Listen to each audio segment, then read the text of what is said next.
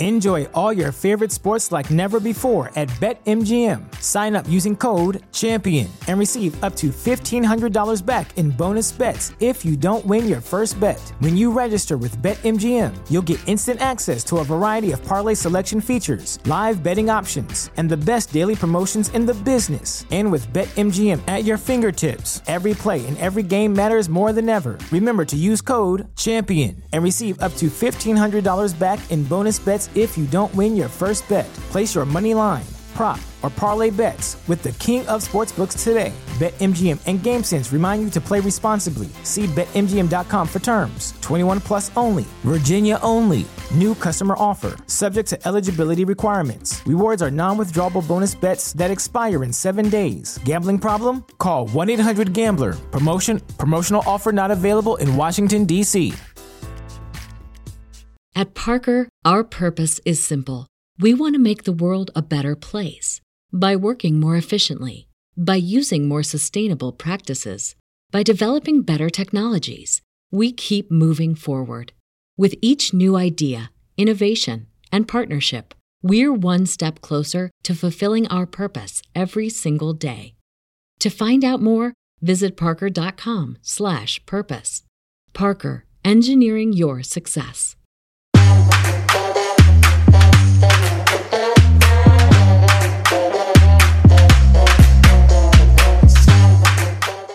Morning, Roxy Soxy. Good morning, Tam Tam. How you? What is in your back? Where are you? Oh God! Can I just tell you something? You always look like you're in a hidden hotel room. I'm like in an underground bunker. No, yeah. honestly, I am in the in our bedroom, but you know, Why is it so dark? okay. So I turned the lights off. I was trying to play with the lighting a little bit. I was like, Oh, you're trying to be able to moody. Uh-huh. You're like, I'm an artist. yeah. I'm like, can't you see the light? Do you have a purple pillow in your bed? Okay. I haven't seen that. You know why there's a purple pillow on my bed? I don't know if I want to know. Well, you know whose pillow that belongs to. That would be Oh, that's my- right. Your daughter's. Mhm. You sleep with her, which is why you have no sex life. exactly. So, yeah, she's uh, Yeah. you know, infiltrated the bed. Not only has she infiltrated the bed, we also have the three canines that sleep in our room too. So this I is would hate that. great No. over here. Oh yes. No. Oh yes. Oh yes. So. I have my husband sleeping mostly in the spare room and my kids sleeping in their room. And I start with him sleeping in my room, but then he snores. And then I'm like, I try to be nice about it for the first like two hours. I'm like, honey, can you go mm. on? Because when he go- when he sleeps, this is I don't know if David snores or not, but when he Oh, sleeps yes. on one side in one position, he Mm. doesn't snore. It's like Mhm. the most perfect sound sleep you can ever imagine. But the minute he moves from that position, it's like so loud, right? yes. So every night for two hours, I'm like, hey, honey, can you move to the left and prop your head up pillow? And he's half asleep. So we're like, yeah, uh, uh. and I'll be like, but just a little more. Okay, okay. And I'm like, I treat him like a child. I was like, just a little bit more. Okay, get your head up. Okay. And then it stops. And then he like falls again or moves or whatever with his body. And then he starts snoring again. So at, after two hours, I'm like, spare him. Damn it, you are um about a million times nicer than I am when date when my husband snores. All I I pinch his nose. I go like you do not. Yeah. And so he's like, That's called murder. is it? Is it really? Um, I think so. Like stopping here. like airflow coming out of your husband's because what if it was like two seconds too long? I guess we have to find that out. Yeah. well, he's still here today, as you'll see later. So, Well, not for long. I mean, at this rate, if he continues to snore, uh, I don't know what's going to happen. No, you'll put all of a sudden there'll be like the the pink pillow, the purple pillow. I don't The know. I think sleep is it. so important, and I'm like, I don't want people in my bed. Oh my God, girl, it's just, it's too much. I feel like I cannot get restful sleep because we have so many visitors in our bedroom Yeah. that it's like, I don't even know, but I don't even know how to stop it. Like, at this point, I'm It's like, like, in a, yeah, you're you're in the rut. We're in the rut. And do we just like go with it or do we like really put our foot down right now? I'm torn. Well, maybe we can ask our next guest how he sleeps at night because Yes. I think he probably, I don't know. I know he probably sleeps with his wife, but maybe I don't his skin's so good that um I feel like he sleeps a lot. Like, right? because I feel like he can only do so much. And if you don't leave a healthy, lead a healthy lifestyle through like what you eat and exercise and also like how you sleep, I think it really does affect your skin. I look terrible when I don't sleep. Um, so I bet he sleeps a lot. So who do we have next? Roxy Soxy. we have a very special guest on today. You know, I'm going to look at my cue card right now because he has got so much. He's so qualified in what he does. His name is Tanuj Nakra. He Mm-hmm. is a double board certified facial and ophthalm- ophthalmic plastic surgeon. That was a good one. That's why I left it to you. It's a tongue twister. It's a tongue twister. He went to UCLA. He went to school as well in Chicago. He's originally from London, England. Oh So who knew that? That's like a little fun bit. Um, currently lives in Austin. He has developed his own cosmetic procedures. Mm-hmm. Which is amazing. Yes, freaking amazing is right. Um, he loves music. He has a rescue dog, which you know. oh my goodness. You know a lot about this man, Roxy. I do, I do. And the best part is I went to school with his wife Nitty since the time we were 12 years old.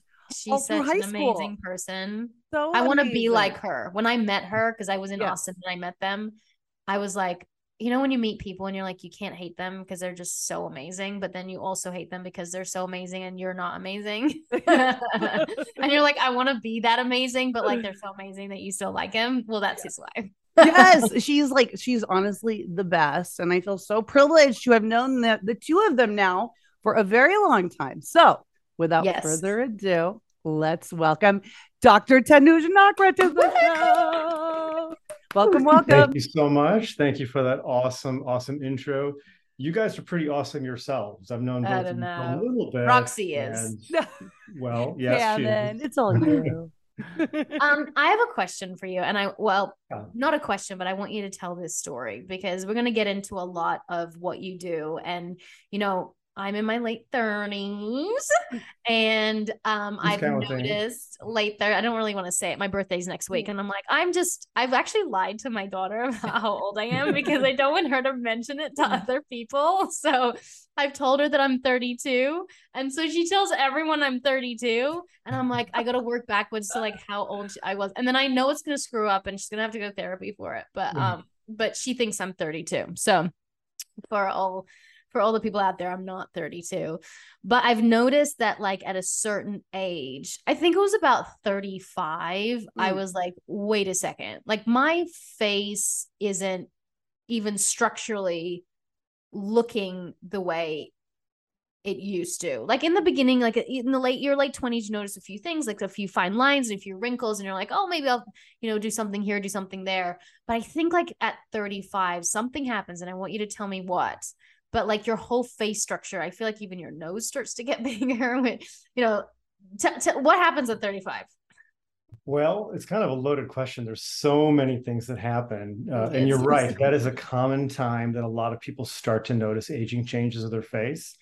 I would say that probably the main thing that changes in our 30s is volume loss in our face. That Mhm. starts to become one of the primary things that becomes noticeable. People start to notice wrinkles around their eyes. They start to notice maybe a little heaviness around their eyes and maybe even some early jowling. A lot of that is because we, we're just losing volume slowly over time. And mid 30s is when it starts to show up in a lot of us. Right. Interesting. Okay. So, for the people that have now rounded the corner to 40, once you've hit 40? She's never told me that before. I didn't say I was 40. I said for the people that have rounded the corner. um, what is like for the next decade of life? Like, what can people expect to have happened to their face? Well, there, so there's let's back up for one sec. There's Mm. basically three changes that happen with our face with aging. There's sun damage and just environmental damage to the skin. Mm. That's one change that just slowly happens as we get older. The second change we mentioned was volume loss. We start to lose our fat volume and our skin turgor as we get older. And then the third change is gravity starts to kick in and we start to have descent of the forehead and the face. And so it's that third change that really starts to show up in the 40s is the gravity component. And so that's why you'll start to find people starting to use Botox and fillers you know, fillers are a nice way to treat volume loss that's not surgery. And Botox treats some of the gravity changes that starts to happen around the eyes. And so these are wonderful tools. Botox and fillers are non-surgical. They can be used safely. Uh, mm-hmm. The track record is really, really safe for for almost decades, really, for for these these uh, products. Um, they can be overused, and I'm sure there's lots of examples you can think of of where you know someone has a frozen forehead. Famous actress in Nashville is one good example. Uh, lots of filler in the Ooh. face. Not, not you, Tammin. Someone else. I was like, me. I've never had that. No, no, not you. Not you. Her name else. rhymes with Blamin Burbuck. Blamin Bur. I'm like, that's right. That's my name. so you know, I think the gravity starts to kick in in the 40s, and that's when people really start to notice their aging. And you know, I think that it's not just the age uh, that's on your birth certificate it's also accumulation of your life that has taken you to that point. Mm-hmm. You know, I, I, really do believe that there's a lot of stressors that create aging. Mm-hmm. So, you know, people who live a stressful life, people who um, are not taking care of their skin or their health, it shows. And we, we know that. We've seen people who, you know, there's so many sayings in, in pop culture of living a hard life. And mm-hmm. I mean, just look at all the you know all the rock stars out there when they start to get in their 60s and 70s it really it really shows right mm-hmm. so living a hard life um, does take a toll on your skin cre- you know accelerates aging and that actually happens on a genetic level which is and it shows up in the skin mm. oh man I'm like, before you take you know, that next margarita, put it down. Well, I think. Well, a margarita once in a while. Probably I know it's actually good for stress, right? right? Yeah, yeah. Especially with young kids sleeping in your bed and oh, the dog. Oh my god! I think sleep is such a huge factor. You know. Yeah. I've eaten and lived my lifestyle mainly because of anxiety, because the way that I exercise and eat and sleep and take supplements and drink water, I do it for my mental health. And I do think um, when I've gone in and I've seen you and we did facials, like I've been told that my skin age is younger. And it mm. was never an intention for that. I think it was just because I hated to go party at night because I got anxiety and social anxiety.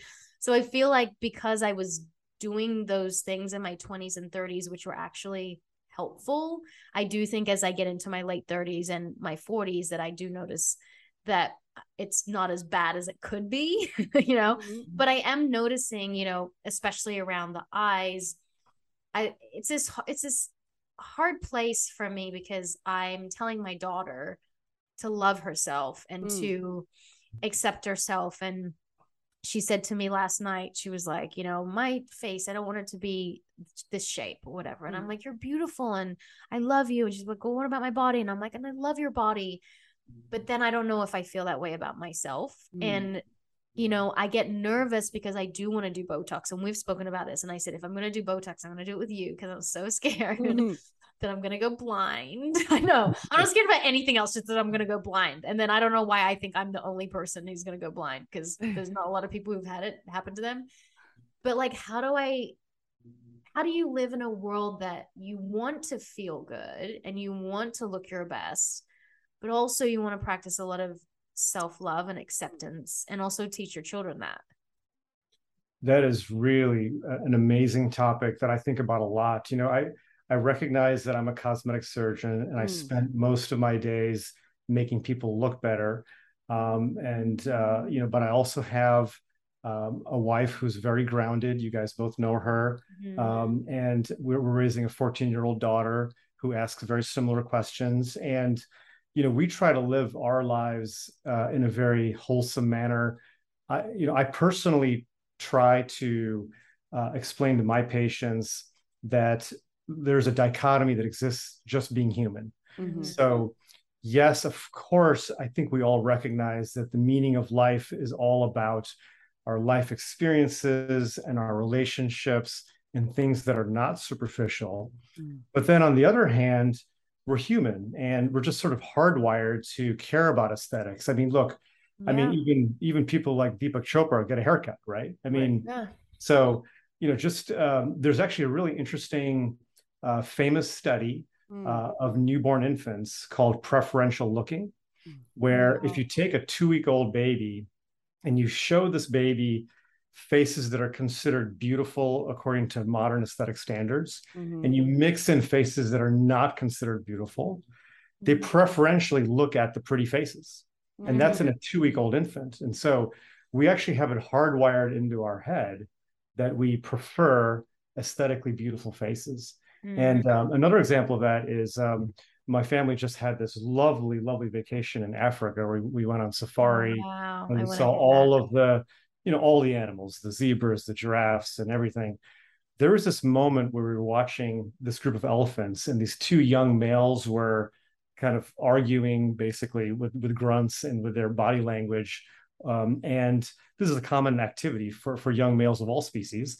Um, and the elephants would actually push their ears out and make themselves look bigger than they really are. Mm. And so even other animals take try to take on forms that they're not to get Mm. outcomes that they're looking for. Mm. And so so yes, you know, I'm all for being real. I teach my daughter that it doesn't matter what she looks like and we love her for who she is and we're trying to instill those values in her. Mm. But on the other hand, you know, modern aesthetic treatments are simple and safe. And if you're doing these procedures in a way that's balanced with the other aspects of your life, Mm. there's nothing wrong with it. It's just part of being human. Mhm. And I know that's hard to explain to a young No, teen, I yeah. Mm. but that's sort of the way I look at it. That's the way I explain it to to my patients, and uh, and and so I think it's okay to have this sort of dichotomy because that's just be, being human. Mm. You know, it's an interesting point because for so long, um, I sort of thought to myself, you know, like Botox, you know, fillers, I'm not going to do that because that's like putting things, you know, into my body. Like I, I was like, okay, it's one thing, to take something out, but to put You're like, I'll do I'll do lipo. right? I'm like, I'll cut something out, I'll suck it out, whatever. Um, but I'm sort of rounding the corner now on that. I'm rethinking my whole opinion because, like you're saying, I feel like, you know, there's such a stigma behind it, right? There's some people really love doing injectables, you know, they're really into it, they feel good about it. And if they feel good about it, why shouldn't they do it, right? But then it also gets like a bad rap as well. So, like what do you say to that what is like the drawing point like do you ever have to turn people away that you think you know should maybe not go the injectables route like Mhm. is there like a fine line like what is that line you know Absolutely, yeah. So there, there, there's definitely a line, uh, Mhm. and I think the line is there's two lines. One line is if something is done, it's got to look natural. Mm-hmm. And unfortunately, one of the trends that's happening these days is we have a normalization of unnatural looking Mhm. faces. Mhm. So on Instagram, you'll see, you know, massive lips and full cheeks, and it's just so unnatural looking. But unfortunately, it's becoming normalized. And so a lot of Mm. young people growing up, you know, not just women, men, women, all all genders are are sort of used to this being normal. I'm Mhm. worried about that because that's changing the societal standard of what beauty is. Mhm. I really feel that, that that line is that it has to look natural. If you can tell something has been done, then it's it's too much. Mhm. Um, and then I think the other line is that people should not be seeking out aesthetic treatments when they're broken on the inside. Mm. And so, um, you know, I, I try to spend a lot of time with my patients. It's probably never enough time, um, but I have to sometimes take on this role of a therapist and listen and get to know them and try to decide whether this treatment or surgery is really the right thing for them. Yeah. Uh, and if it's not, we got to we have to talk about it. And Mhm. people can sometimes get disappointed and even angry when we withhold or attempt to kind of explain why what they're looking for is not the right thing for them. Uh, but but yes, so so the answer is yes. We Mm. we do say no to people who are trying to get certain treatments done. Uh, we we try to do the right thing. You know, uh, unfortunately, um, it's just never enough time to really spend in sitting inside someone's mind to help decide whether or not we're making the right choice or not. So so I do think that anybody who's seeking out any kind of cosmetic treatment, um, you know, Botox, fillers, surgery, whatever it might be, you, you really have to ask yourself, you know, what am I trying to achieve here? do I have the other areas of my life in balance? Am I sleeping enough? Am I eating enough? Is my psychological health being managed? What are my relationships like? Mm-hmm. Because Botox and fillers and surgery are not going to fix that. And they're not going to be a good band aid for those problems.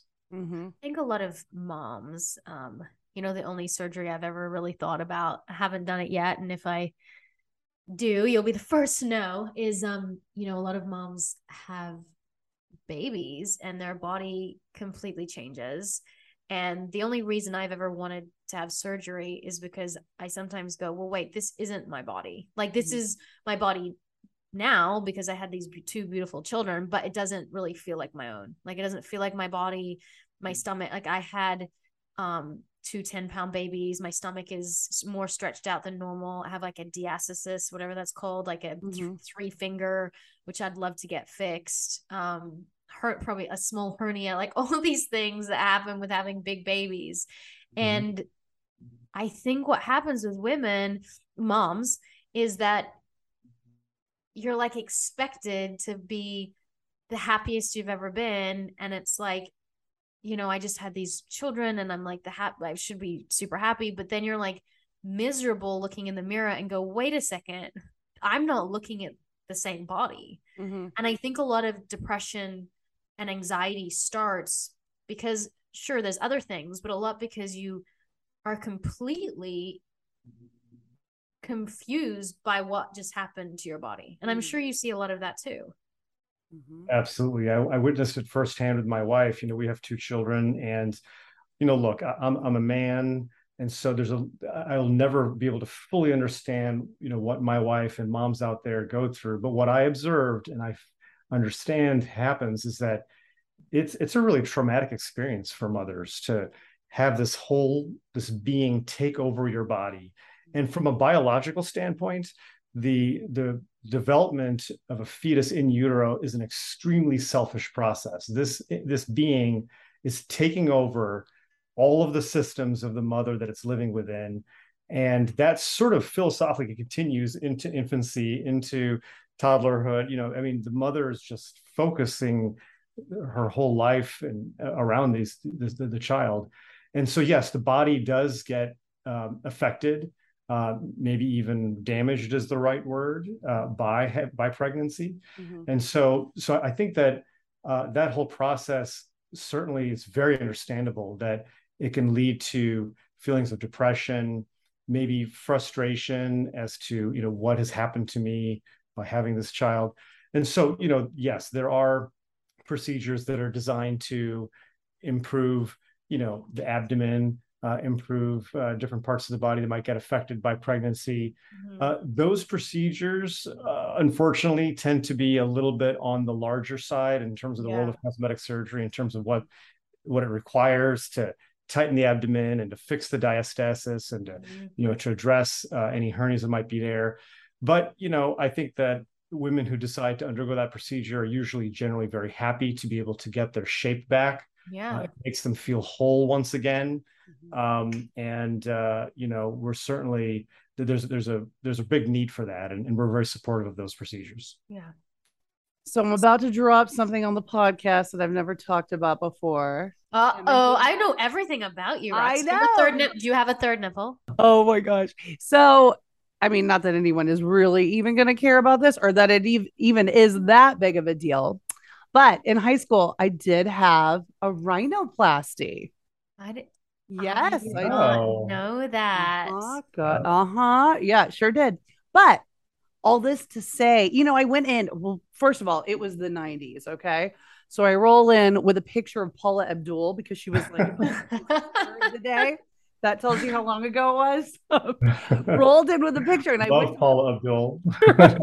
Gotta love it. I was like, she has such a great nose, and so I took it in to the surgeon, and he was like, you know, Thank you so much for bringing your picture in. She does have a lovely nose, but unfortunately, that is not going to fit on your face. He's like, I yeah. am going to give you, though, something that will fit on your face and that will look natural and that will look, you know, just undetectable. People are not going to know that you had a nose job. So I thought that was really interesting. So, what is that experience like for you, Tanuj? Like, are people bringing in pictures Yeah. saying that they want to look like you know because we live in such a celebrity driven culture now yes. too Yes. and people are like oh i want to look like kim kardashian or i want to look like you know fill in the blank name the person it's do you get Mhm. that or is it how what is your technique with that do you look at somebody and say you know i think that this would look good on you So I think that is an awesome question, Mm. and and congrats for being open about it. You know, I think in 2022 people are more open about things, and it's Mhm. and it's okay. Um, here's something that I also don't talk about very often: is I had a rhinoplasty myself, Oh my goodness. oh and um, and so Damn it, I had. I was gonna say I have I have also a secret, but I put a deposit. I'm I swear to God, I put a two thousand dollar deposit on a rhinoplasty that I never got in LA. Never got. And I know exactly what I'd want done because I thought if they go too much, Mm. I'm screwed. Because I Mm-hmm. don't hate my nose that much. Do you know, like I'm not that dissatisfied with it. And some lights it's cute, other times Mm. I don't like it. But yeah, I was just too afraid with that. I'd rather cut off my stomach. well, let me answer your question first, and I'll tell you my personal experience with rhinoplasty. So, um, I think that rhinoplasty has the power to really be transformative in the right situations, and it all comes down to proportion. So, the science of beauty is all proportion. So, there's uh, mathematical formulas where you divide the face into fifths and thirds. We look at proportion and projection of the chin and the nose and the forehead, and every face is different. And our job as artists slash cosmetic surgeons is mm-hmm. try to analyze that three-dimensional structure and to sort through what is going to enhance the proportions of this particular face. And the nose is one of those things where when it's out of proportion, it can be distracting. I think, you know, cosmetically, the job of the nose is just to sort of disappear into the face so that you see the eyes and the mouth and the expressions. You're not focusing on the nose. And so, so that's really, I think, the role of what uh, rhinoplasty has for the face is to to balance the face. But but similarly, sometimes we'll talk about chin implants or reproportioning the face to get uh, proportional improvements that lead to uh, a better scientific proportion, which is basically what beauty is. Um, and so, and so, yes, you know, people do come in with all sorts of um, images that have nothing to do with their face. Mm. But I actually like that because it starts the conversation. Mm. We we sh- we draw contrast between their face and the picture that, that they brought in. And uh, I think that the more that a patient is looking at comparisons and understanding what we're thinking as surgeons, Mm. then we can get to a point where we're on the same page of we're in agreement with here's what the anatomy is, Mhm. here's where the quote unquote problem is, and here's the solution we're going to employ to address that problem. And then that's really the this I would say the formula for a happy cosmetic patient is when the surgeon and the patient and the procedure are all aligned. Mhm. So it sounds like that happened to you, Mhm. and that's great. You have a beautiful nose. oh, So that's you. that's wonderful. I need before Um, pictures now. I know. Oh, I'll show you before. You'll be like, Yeah. ooh. You're like, maybe that was a good idea. yeah. And that's the thing too. Like as a plastic surgeon, are you analyzing people's faces? Like when you look at them, you're like, Huh. oh, I could do this and I could do that. Is that like an automatic thing that you do? You know, I, I I wish I would I could say that I I don't do that in public, but but it's just kind of wired into what I do. But I really I, I do a good job of recognizing that I'm not at work and everyday life is a different mm-hmm. thing. And so I, I suppress that part of you know the way the way I function. But mm. but yes, I you know at the grocery store if there's someone who has someone some major disproportion, I notice it, and you know and then move on. Like, well, Yeah. but you know, there's a lot of trust. I- I think the reason I never did that to my face is I just didn't trust someone enough to know, ex- you know, I'm such a perfectionist in in general that Mhm. like I just didn't know if they were going to get it right, and that's a lot of trust. Oh, and yeah. you know, I always think because I follow a lot of people on Instagram, uh, just because I find it fascinating, like you know, nose jobs before and afters, Mm. and I'm sometimes like, ooh, like that's too much. You know, that's Mhm. gone from like quite a large nose to a very small nose. And I think the person was great before, but maybe if you tweaked it a little bit, great. But now they look like a completely different person. And that's what I was going to ask you, Roxy. Like, Mm. were you afraid when you took off the bandages that you were like, I'm going to be looking in the mirror and I'm not going to look like me? Because a lot of times when Mm. you do do these nose jobs, especially for Mhm. big noses, that person doesn't look the same.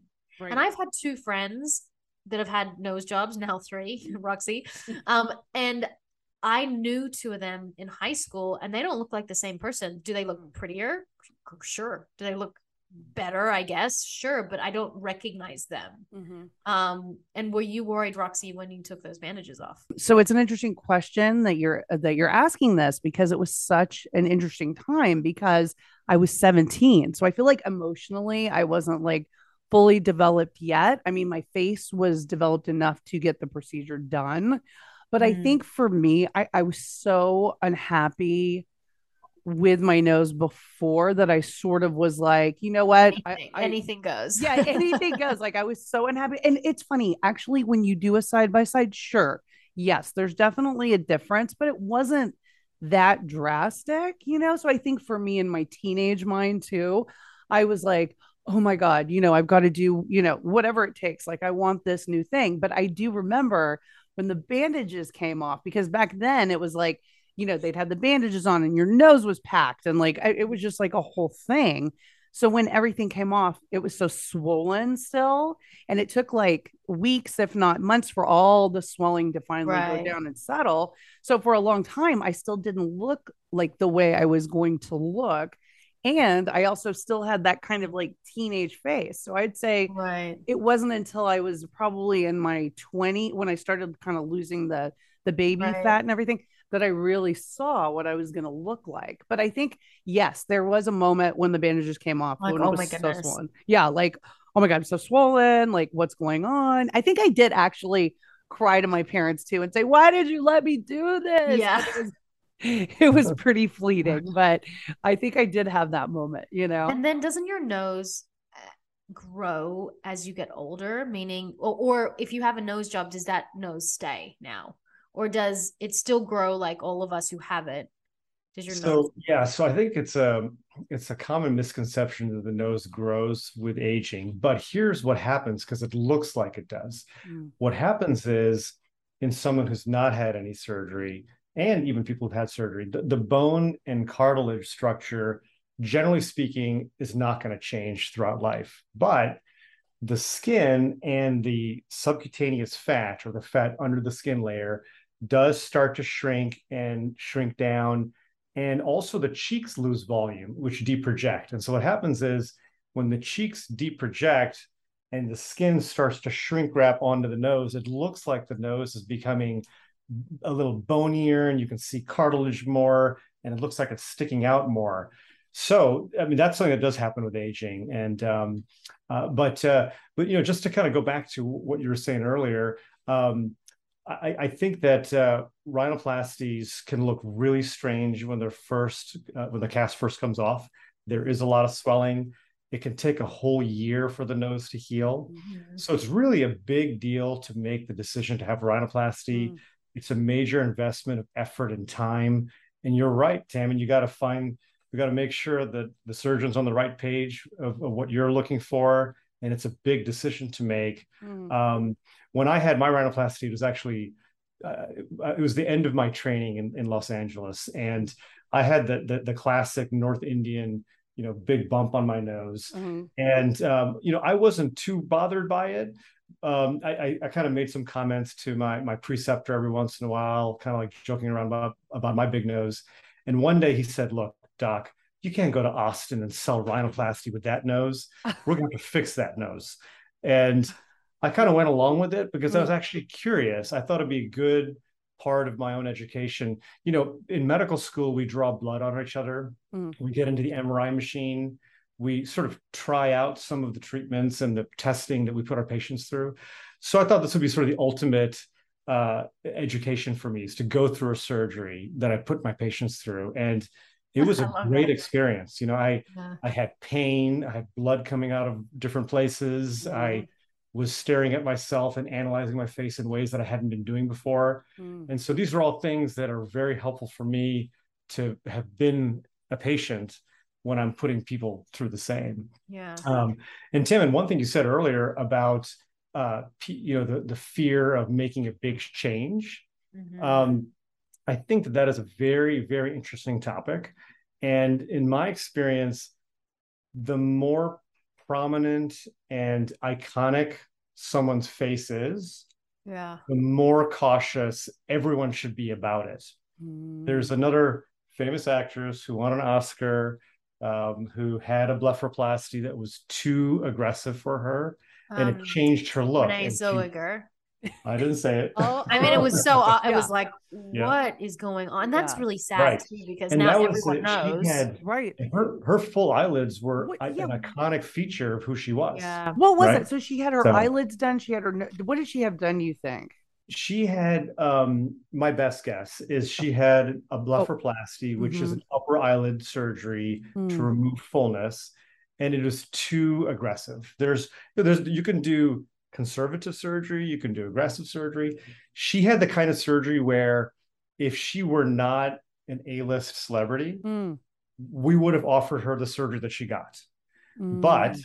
because that was an iconic aspect of who she is uh, on the screen and as a celebrity, um, you know, the the change needed to be a lot more subtle Mm. because the, I mean, uh, you, you know, Tammin, you, you probably recognize this, but fans fall in love with their Yeah. their stars Mhm. and they feel like they almost have a personal relationship with the star, even though there isn't one. And that phenomenon, when when a change happens to the appearance of their beloved star, Mhm. they notice it and they're upset by it, and it, it, Mhm. it changes their relationship with the star. And so, so, and it's not just um, you know um, actresses and actors, but it's also you know people who who have very public roles in their society or Mm. Mhm. who are very social and know a lot of people and have and, and really get out in their social circles.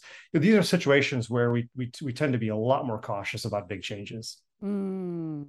So going back to the Botox that I'm going to get one day with you. No. Um. Yeah. What are the? Because people don't, you know, talk about this as much, and Mm. we did when I spoke to you because I was interested in getting Botox and I never did it, but. And I will only do it with you, I promise, because I'm that nervous. but you had to talk through, you know, the risks as well. Yeah. and very rare, but they can happen. Hmm. Can you please tell the story about how there was a risk of, I don't know if it was filler or Botox, but Hmm. someone else's patient went through filler or Botox and they actually lost their vision. And you told me this just before I was supposed to get it. And I'm like, you know what? I'm good. We can just do a hydrofacial. Um, and but you had to tell me that because you know you have to talk about the risks but that you actually are in charge pretty much of and everyone knows that if something goes wrong that they come to you because you actually helped her get her vision back can you Mm. explain that Yeah. boy. So, so, you know, of course, any medical procedure has risks. And, you know, just like when you drive down the street in a car, you could get, you know, smashed by a truck on the side.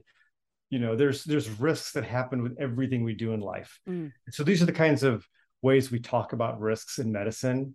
Um, and we try to use facts and percentages to try to put things in perspective. So, uh, what you're talking about specifically is the risk of going blind from filler.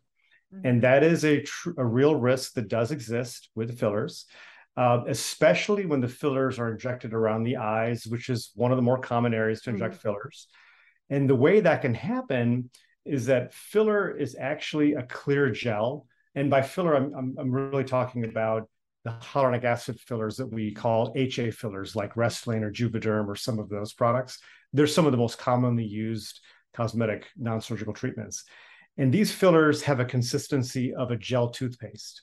Mm. And they they can be injected either with a needle or a cannula, which is basically like a needle with a blunt tip. And by by chance, it's possible that the needle could enter into a blood vessel when it's being injected into the face. And then when the injector is pushing the syringe plunger, the filler could go into a blood vessel and then the filler can then go into the blood vessel and into an area where it's not supposed to be uh, such as the central retinal artery of back of the eye, or, or one of the structures around the eye. So these kinds of crazy scenarios have happened. Uh, fortunately, they're exceedingly rare, not zero. The risk is not zero.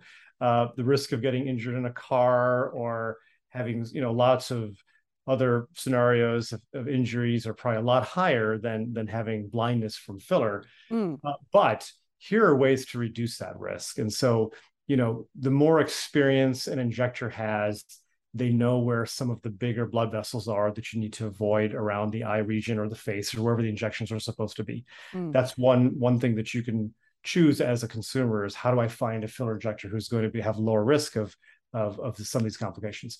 Another uh, major way to reduce the risk is to have your injector not use a needle, but use a cannula. So a needle is much more eh, capable of penetrating a blood vessel than a cannula is. I think the, the risk of blindness from filler with a cannula is about as close to zero as it gets. Mm-hmm. Um, all the cases I'm aware of of where filler blindness occurred happened with uh, with needles. Um, now, there's another category of, of complications that are related to this, which is that you can have filler also uh, pu- push against a blood vessel and reduce the blood supply to the skin. And that's called necrosis. You don't want necrosis, it's not a good thing. It leads to basically loss of the skin in the area where the necrosis happens. Uh, I have seen, no.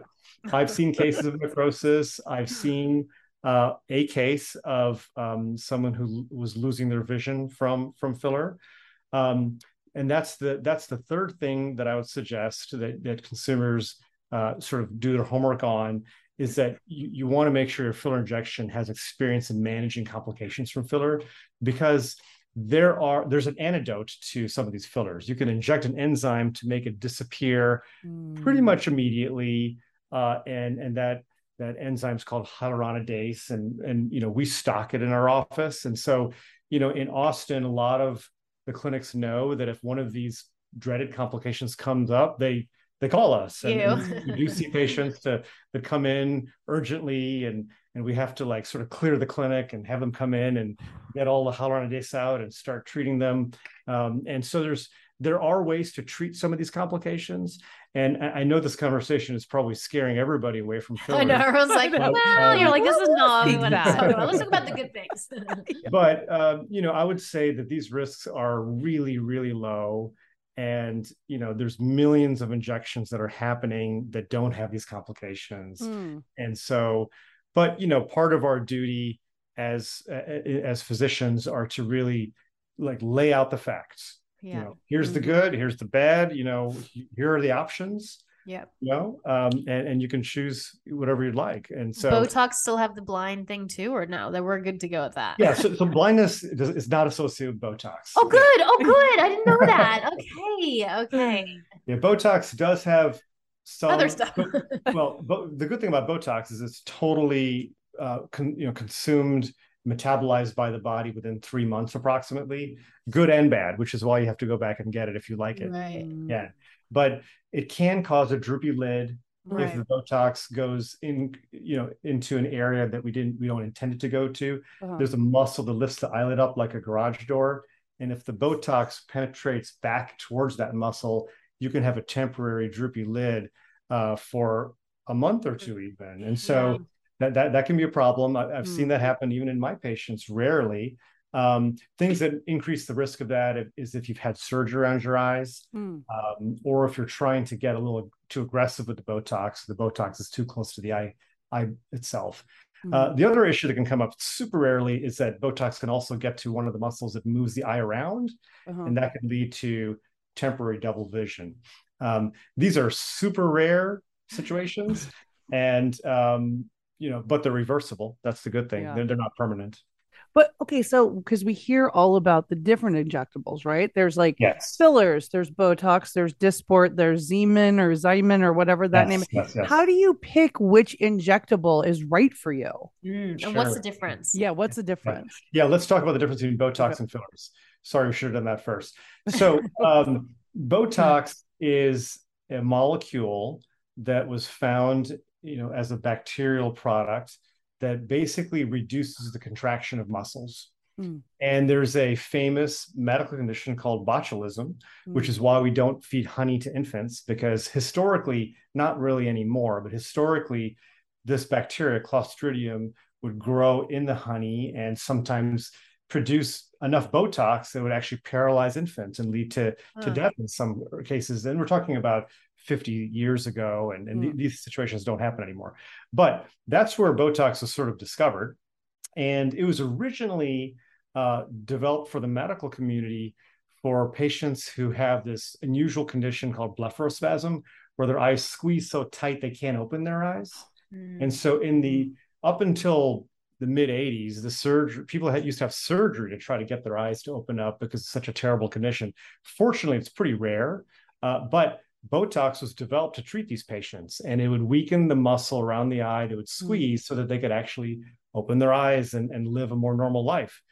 But lo and behold, as time went by, we saw all these patients also weren't getting getting wrinkles, and they weren't getting furrows in their brow, and they weren't getting crinkles around their eyes. And so that's where the billion dollar industry of Botox was born. Is that people started using this FDA drug that was approved for this particular reason off label mm. for cosmetic purposes and and then if you know everything has sort of grown from there. And so what does botox do? It, it's really good for softening the crinkles in the outer part of the eyes also called the crow's feet area. Mm. it's also really good for treating the furrows in between the eyebrows also known as the 11 lines. Mm-hmm. when it's done really nicely and artistically it can actually act like a little bit of a mini brow lift and lift the tissue up off the eyes. I call that a medical brow lift Sometimes I think people overdo it and treat the entire forehead where there's no movement at all. And that's definitely something that I'm I'm not a fan of. I, I, don't like it when people have a totally paralyzed forehead. There's no expression, mm. and, and, that's just not normal. And, and people, I would say, lay people may not notice that the forehead's not moving, but they'll recognize that something's just odd about this person. Yeah, they see look something weird, or yeah. Hmm. they'll say it looks kind of plastic because the forehead's shiny. You know, so so Botox is definitely injections of Botox is an artistic thing that has mm. to be done cautiously for each individual, care, you know, customized to their own muscle anatomy. Xeomin and Dysport are competitors that have come up uh, that basically offer the same uh, benefit as Botox. Botox has been around the longest, but there are other um, similar uh, products on the marketplace now. And to be honest, from my perspective as as a as a cosmetic surgeon, these um, different products are so similar. It's like Coke and Pepsi. Yeah, there's really not mm. a big difference between them. Yeah. Um, sometimes the companies will market huge differences because they're trying to showcase something that might be unique about their product and and, and trying mm. to get mm. consumers to ask for their product. But mm. I think in general, most of these, we call them chemo, chemo denervation agents. That's the mm. technical term. Uh, they're all very similar. Now, the other category we're talking about here is fillers. So fillers are designed to fill the face where we've lost volume. Mm-hmm. And so one of the most common areas for that is the under eye area when people start to get the bags in the under eye area. Mm-hmm. Because cheek volume is, is going away and you start to see one of the ligaments of the face that separates the eye from the cheek. Mm. And that starts to create that little hollow in the under eye area. And people start to notice that in their 30s. And that's when people start to think about maybe using filler mm. as an option because fillers can be injected into these regions to kind of fill out and plump up the areas where volume loss has occurred. Mm. The temples are another area, the lips are another area, mm. in front of the jowls here's an interesting fact is that as we age we also lose bone volume of our face mm. especially our jawbone mm. and so as we mm. lose jawbone volume the soft tissue starts to hang over it more yeah it starts to make the neck look a little bit more saggy mm. so we'll oftentimes put filler along the jawline to sort of reverse the appearance of some of that bone loss to kind of fill things out and it can drag some of the jowl and neck tissues back into a more youthful looking configuration. And of course, all of this needs to be done cautiously without mm-hmm. overdoing it to keep it looking natural. And there's so many different types of fillers.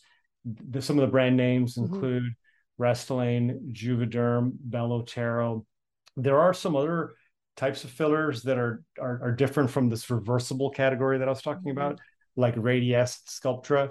those aren't really reversible. So those are Mm. products that we generally don't offer early on. They have to be for patients who have a predictable area that we know they're going to love their volume and we want to put it in and get more longevity out of it. Mm. So so that's what those are for. And now I've been going down the route lately. I haven't done injectables, but more about I do something called BBL, which is broadband light. I do that every two to three weeks. Mm. Yeah. Um, I get freaked out, you know me with my vision. They tape my eyes shut, and I'm like, I can't see, I can't see. I'm like, I'm gonna go blind. Okay. Um, but they because the, the light's really bright. They they said, well, you can if you look into the light. I'm like, okay, I'm not gonna look. Um, but it's this really uh, it's like a warm flash of light, kind of a little bit like a elastic elastic band. I don't really know Mm. what's happening, but I am noticing really small gradual changes over i've done it now almost i think it's three times i've done it Mm. Yeah. um it's not really painful like at all uh so that i've been doing i want to talk more about that i've been doing micro needling every month Mm. yeah. um which is something i you know the kardashians did the blood facial that which they were talking about which has had Mm. micro needling to it and then everyone started to go oh what is this Mhm. um but i do think that that's helped my skin a bit too Mm. um there's other things like peels yeah, you know Mhm. there's uh something called the Laser. halo so can we Mhm. talk laser can we talk about Mhm. treatments that aren't injectables if you're wanting Sure. to freshen up your face that isn't you know invasive Absolutely. Yeah. So so BBLs, um, that stands for broadband light, is in the category of other devices that people will also call photofacials or IPL or intense pulse light. And basically, this is broad spectrum light energy Mm. that is penetrating into the skin. And it's preferentially absorbed by darker pigments, which would Mhm. include blood vessels or pigment spots. And so as we age and as we get sun damage, we start to get broken blood vessels under the skin that can lead to redness. We also get pigment spots or solar solar changes, and these are areas where that bright light will hit harder, actually create a little focal damage and inflammation to those areas, and then the body just kind of cleans up the mess and uh, Mm. on a on a microscopic level, and you have less redness and less pigment spots from that Mm. treatment. So so th- these are great treatments. People with rosacea specifically get great benefit from some of these treatments. Anybody who has inflammatory skin, this is a great way to sort of make Mm. the skin look less red and inflamed. Now, there's a whole category of invasive laser skin treatments and then non-invasive skin treatments. And so IPL, BBLs, these are sort of in the non-invasive category. Mhm. Uh, radio frequency is also in that category that can tighten skin a little bit. I think a lot of the marketing is a little bit um, strong for the kind of benefits you really get from radio frequency. But um, in, in the invasive category, microneedling is technically invasive because you're actually having a needle, multiple needles penetrate the skin to the depth of one or two millimeters. And when you do that all over the skin, it's kind of like, you know, when people have a lawn and they need to aerate the lawn and they get the plugs pulled out of the grass. What you're doing is you're you're you're creating a, a minor traumatic injury to the skin that the skin can easily recover from. But when it recovers from that, it's producing collagen, it's getting a little more swollen, and it sort of helps to tighten the skin. Uh, ongoing microneedling can have, you know, true long-lasting tightening effects for the skin. Um, that's sort of, I would say, the the, the least invasive invasive skin treatment. Mm. And then from there, you you start talking about fractionated CO2 or erbium lasers, which is what the Halo laser is. Halo is a brand name of an erbium laser. Um, and we use those lasers frequently. Uh, I know clinics all around the world, you know, we use these non-invasive and invasive treatments. And, you know, invasive treatments um, have higher benefits, but they also have a little bit of downtime. Mhm. So you have to kind of build in a, maybe a week approximately or more, depending on how, how much is being done with the invasive treatment. And there may be some ointment that has to be applied to the skin afterwards. But that gives you um, a, better ability to improve things like skin texture and wrinkles. Because when you're um, lasering the skin, you're basically creating uh, again traumatic injury to the skin that's a little bit more than microneedling and then the healing process you're harnessing the you know the millions and millions of years of evolution that's built into our body that when you create that micro trauma again collagen production skin contraction happens and it's one of the most powerful ways that we have in aesthetic medicine Mm. to really reverse aging I'm a big fan of, of fractionated lasers for that reason. Mm. So would you get lasers before you would do injectables? Like for the like let's say you were going to do all of them. Mhm. Like would you start with the laser first, see how far you get and then do the injectables after that or would it be the other way around? Well, they sort of uh, they they work on different problem areas. So Okay. fillers add volume to the face. Right. Lasers treat the skin texture and tone. Uh-huh. And so a lot of what we're doing in a cosmetic evaluation is we sort of we're sort of creating a problem list Mm. of you know what is the patient feeling is the problem. And a lot of times um, patients don't have the words to explain what Mm. they're noticing, and that's part of sort of I think the the fun and the challenge of what I do each day when I'm seeing patients in consult is to try, try to figure out like why are they here, what brought them in. People may not have the words to explain it, but we're trying to create a problem list. I'm trying to create a problem list where we're trying to understand. Okay, she didn't say these words, but she wants tighter skin, Mm. uh, or maybe she did say the words and she wants to have more volume. And so, what I like to do for patients who are you know just kind of dipping their toe in the water is let's let's work on the biggest problems. Let's work on Mm. problem number one or two. Maybe we'll leave three to five out for now. Mm. Um, and you know, if the number one problem is, well, I don't like the furrows between my eyebrows. Well, let's just start with some Botox. You know, Mm. or if the number one problem is I don't like the shadows under my eyes. Well, let's do one syringe of filler and see how that works for you. A reversible filler, Mhm. you know.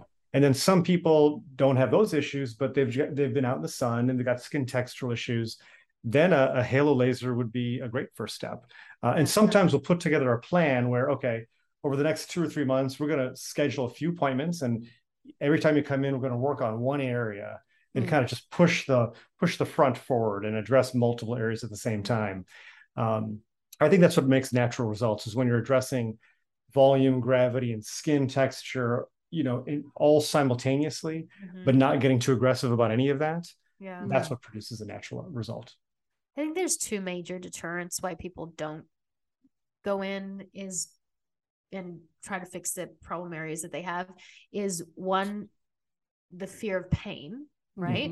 Of how painful something's going to be, and number two the costs. So can you talk Mhm. about those two things because Sure. I think a lot of people those are the main factors why they don't get some skin yes, absolutely. Well, you know, I think that um, pain, you know, does exist with any medical aesthetic treatment. Mhm. Um, but it is one of those things that, generally speaking, it's usually more ma- uh, magnified in the patient's mind than it really Right. is, Mhm. um, because it's just sort of the anticipation of you're you're sitting there, you're waiting for the needle to hit your skin, and when is it going to hit? When is it going to hit? So, but the actual pain. Uh, so, so we we'll, we'll notice, and we've actually done studies on this, where uh, patients who are um, Botox virgins, is what we call them, compared to patients who've had Botox for you know ten years, they actually, with the same stimulus, Yeah.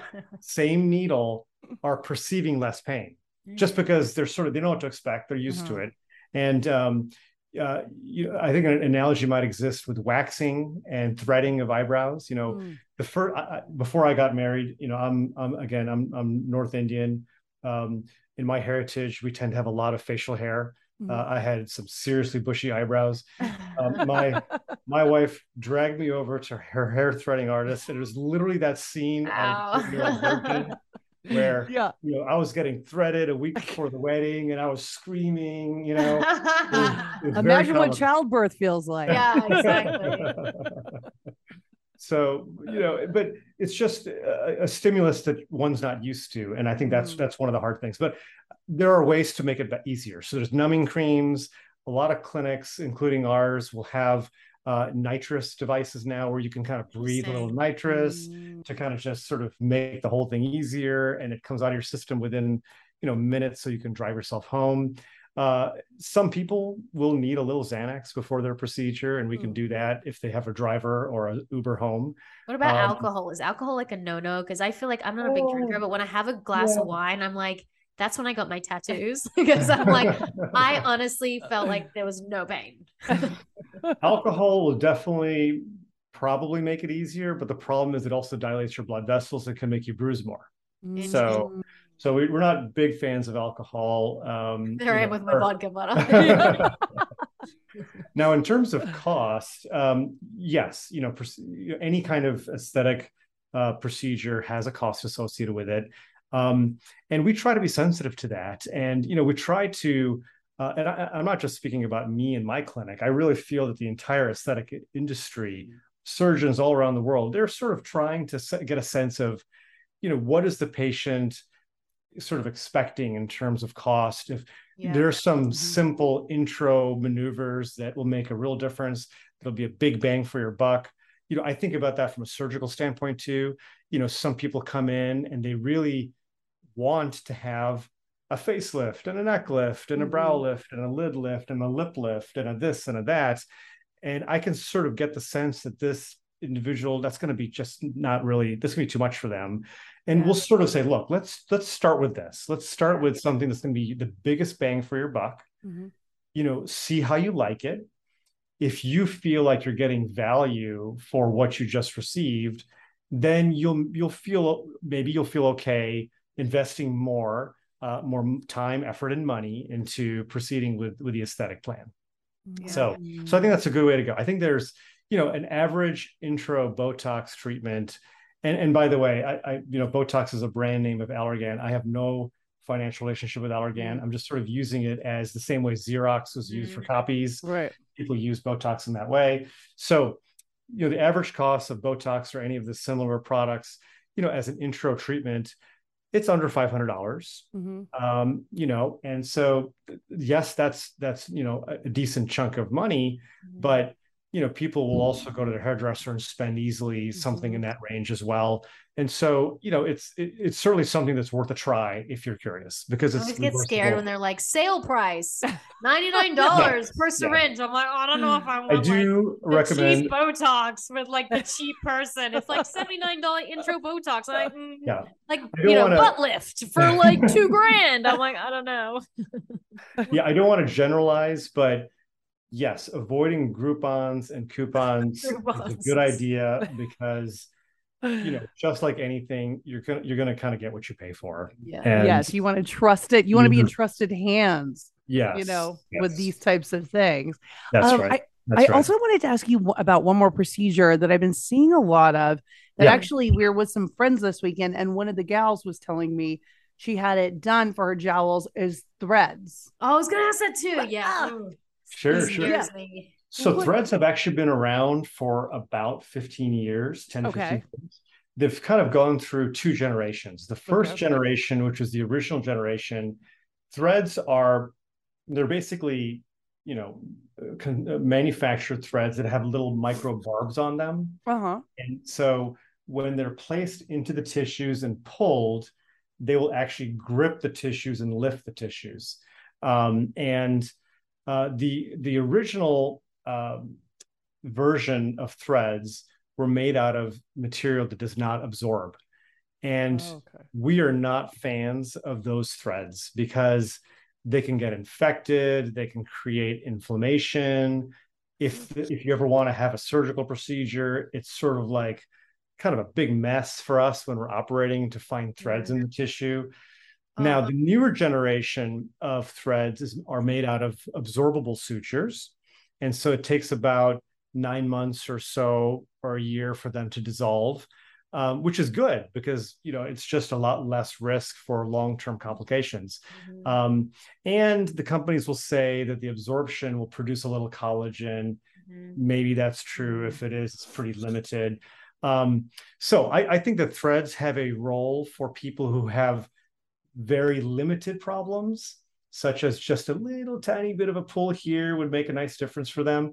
I think threads can be a good option for those people mm. as long as you recognize that it's only going to last about six to nine months. Yeah, and it's pretty invasive though. When you see those yeah. procedures, it's like it's yeah. pretty intense. It's it's not it's not nothing. It's it's, it's it is actually a, you know is it a surgical procedure? Mm, probably not technically because there's no incisions but but you're doing an invasive procedure and there's risks yeah. involved so yes yeah mm. in, in, general i will say that um, in our in our practice we're we do offer threads mm. it's not one of the things where we really offer very often because there's a very small group of people that actually would benefit from it before we let you go we have to talk about your skincare because you actually sent me some and I've used it all. So please send me some more. Happy to because do it. Because it's like yeah. it, it's it's actually one of my favorite brands I've actually ever used. Um, and I, I I did notice a difference. You know, sometimes you have skincare and you pay money Mhm. for it and it smells great, but you don't notice anything and you've spent all Mhm. this money. So can you talk a little bit about your skincare and why it's different and why everyone should rush out and go get it? Yes, of course. I'm, I'm very passionate about Avya, A-V-Y-A, which is my skincare line that um, that my aunt Deepika and I uh, have uh, have created over the last several years. My aunt is actually uh, a pharmacist and an Ayurvedic expert.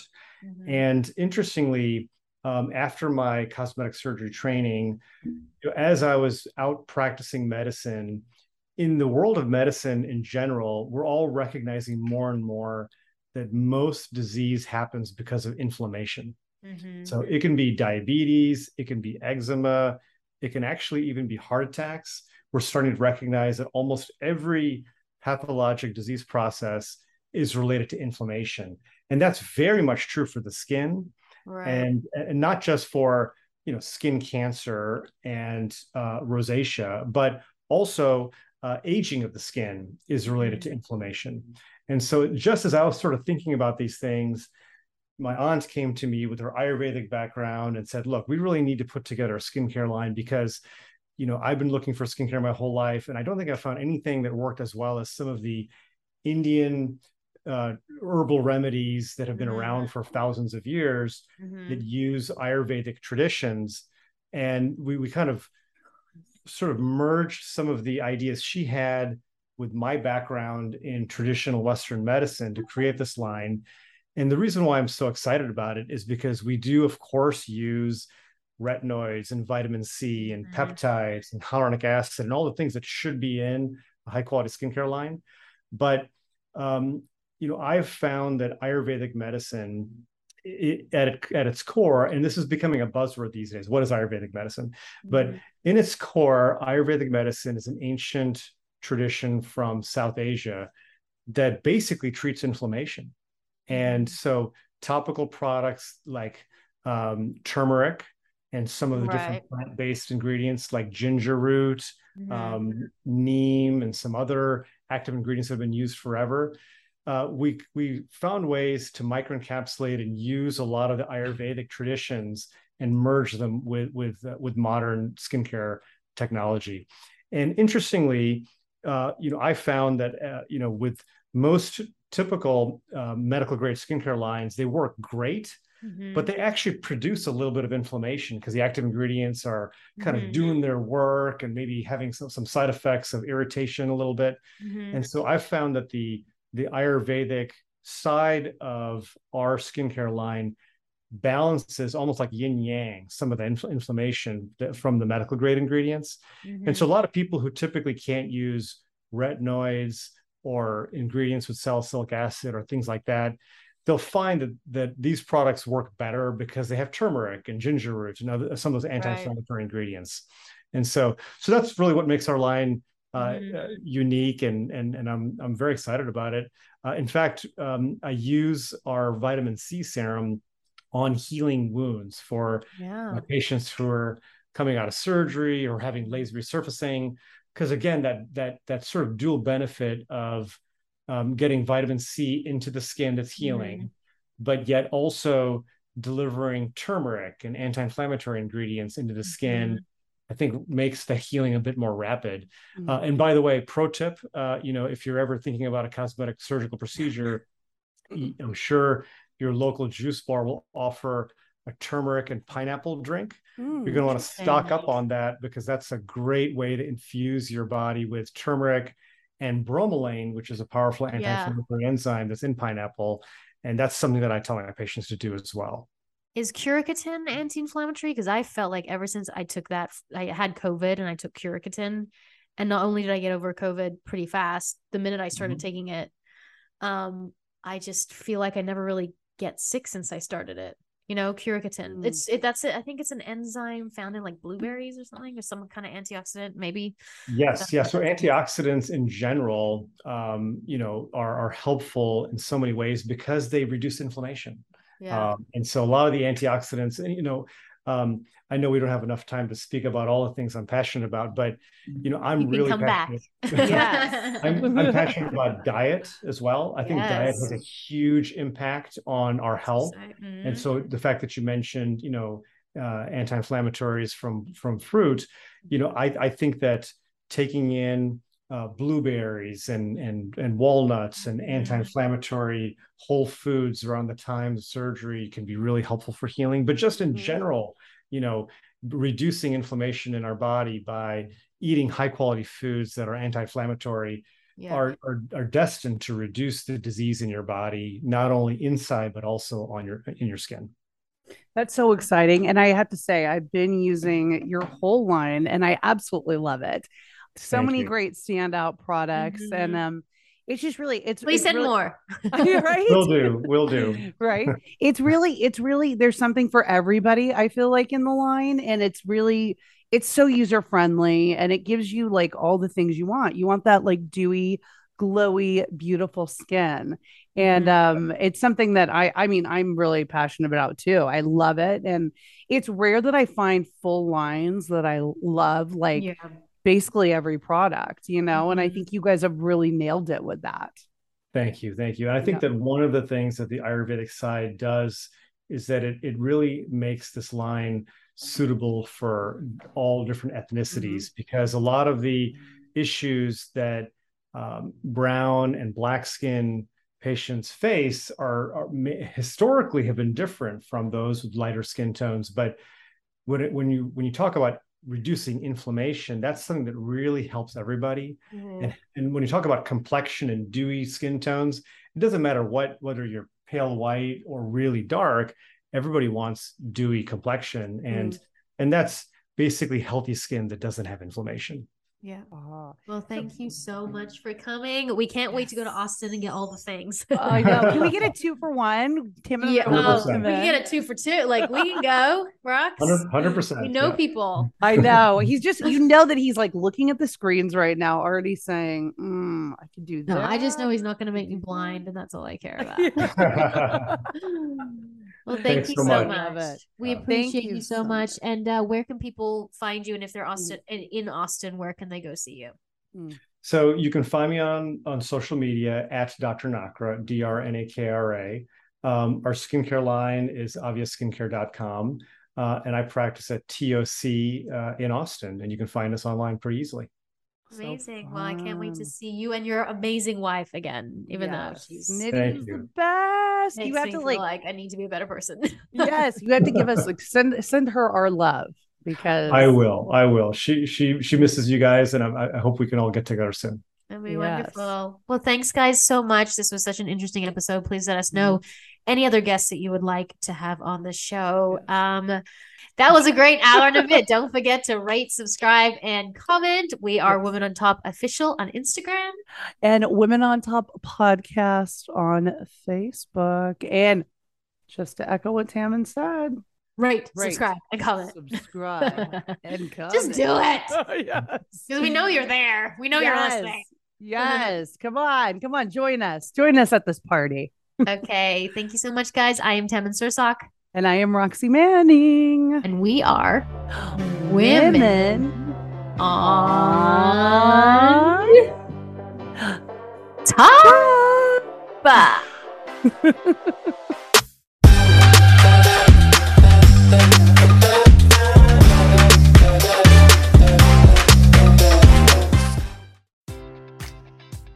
Enjoy all your favorite sports like never before at BetMGM. Sign up using code CHAMPION and receive up to $1,500 back in bonus bets if you don't win your first bet. When you register with BetMGM, you'll get instant access to a variety of parlay selection features, live betting options, and the best daily promotions in the business. And with BetMGM at your fingertips, every play and every game matters more than ever. Remember to use code CHAMPION and receive up to $1,500 back in bonus bets if you don't win your first bet. Place your money line, prop, or parlay bets with the king of sportsbooks today. BetMGM and GameSense remind you to play responsibly. See BetMGM.com for terms. 21 plus only, Virginia only.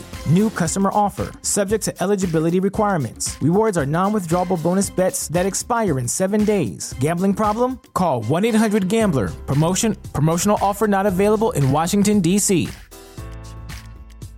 At Parker, our purpose is simple.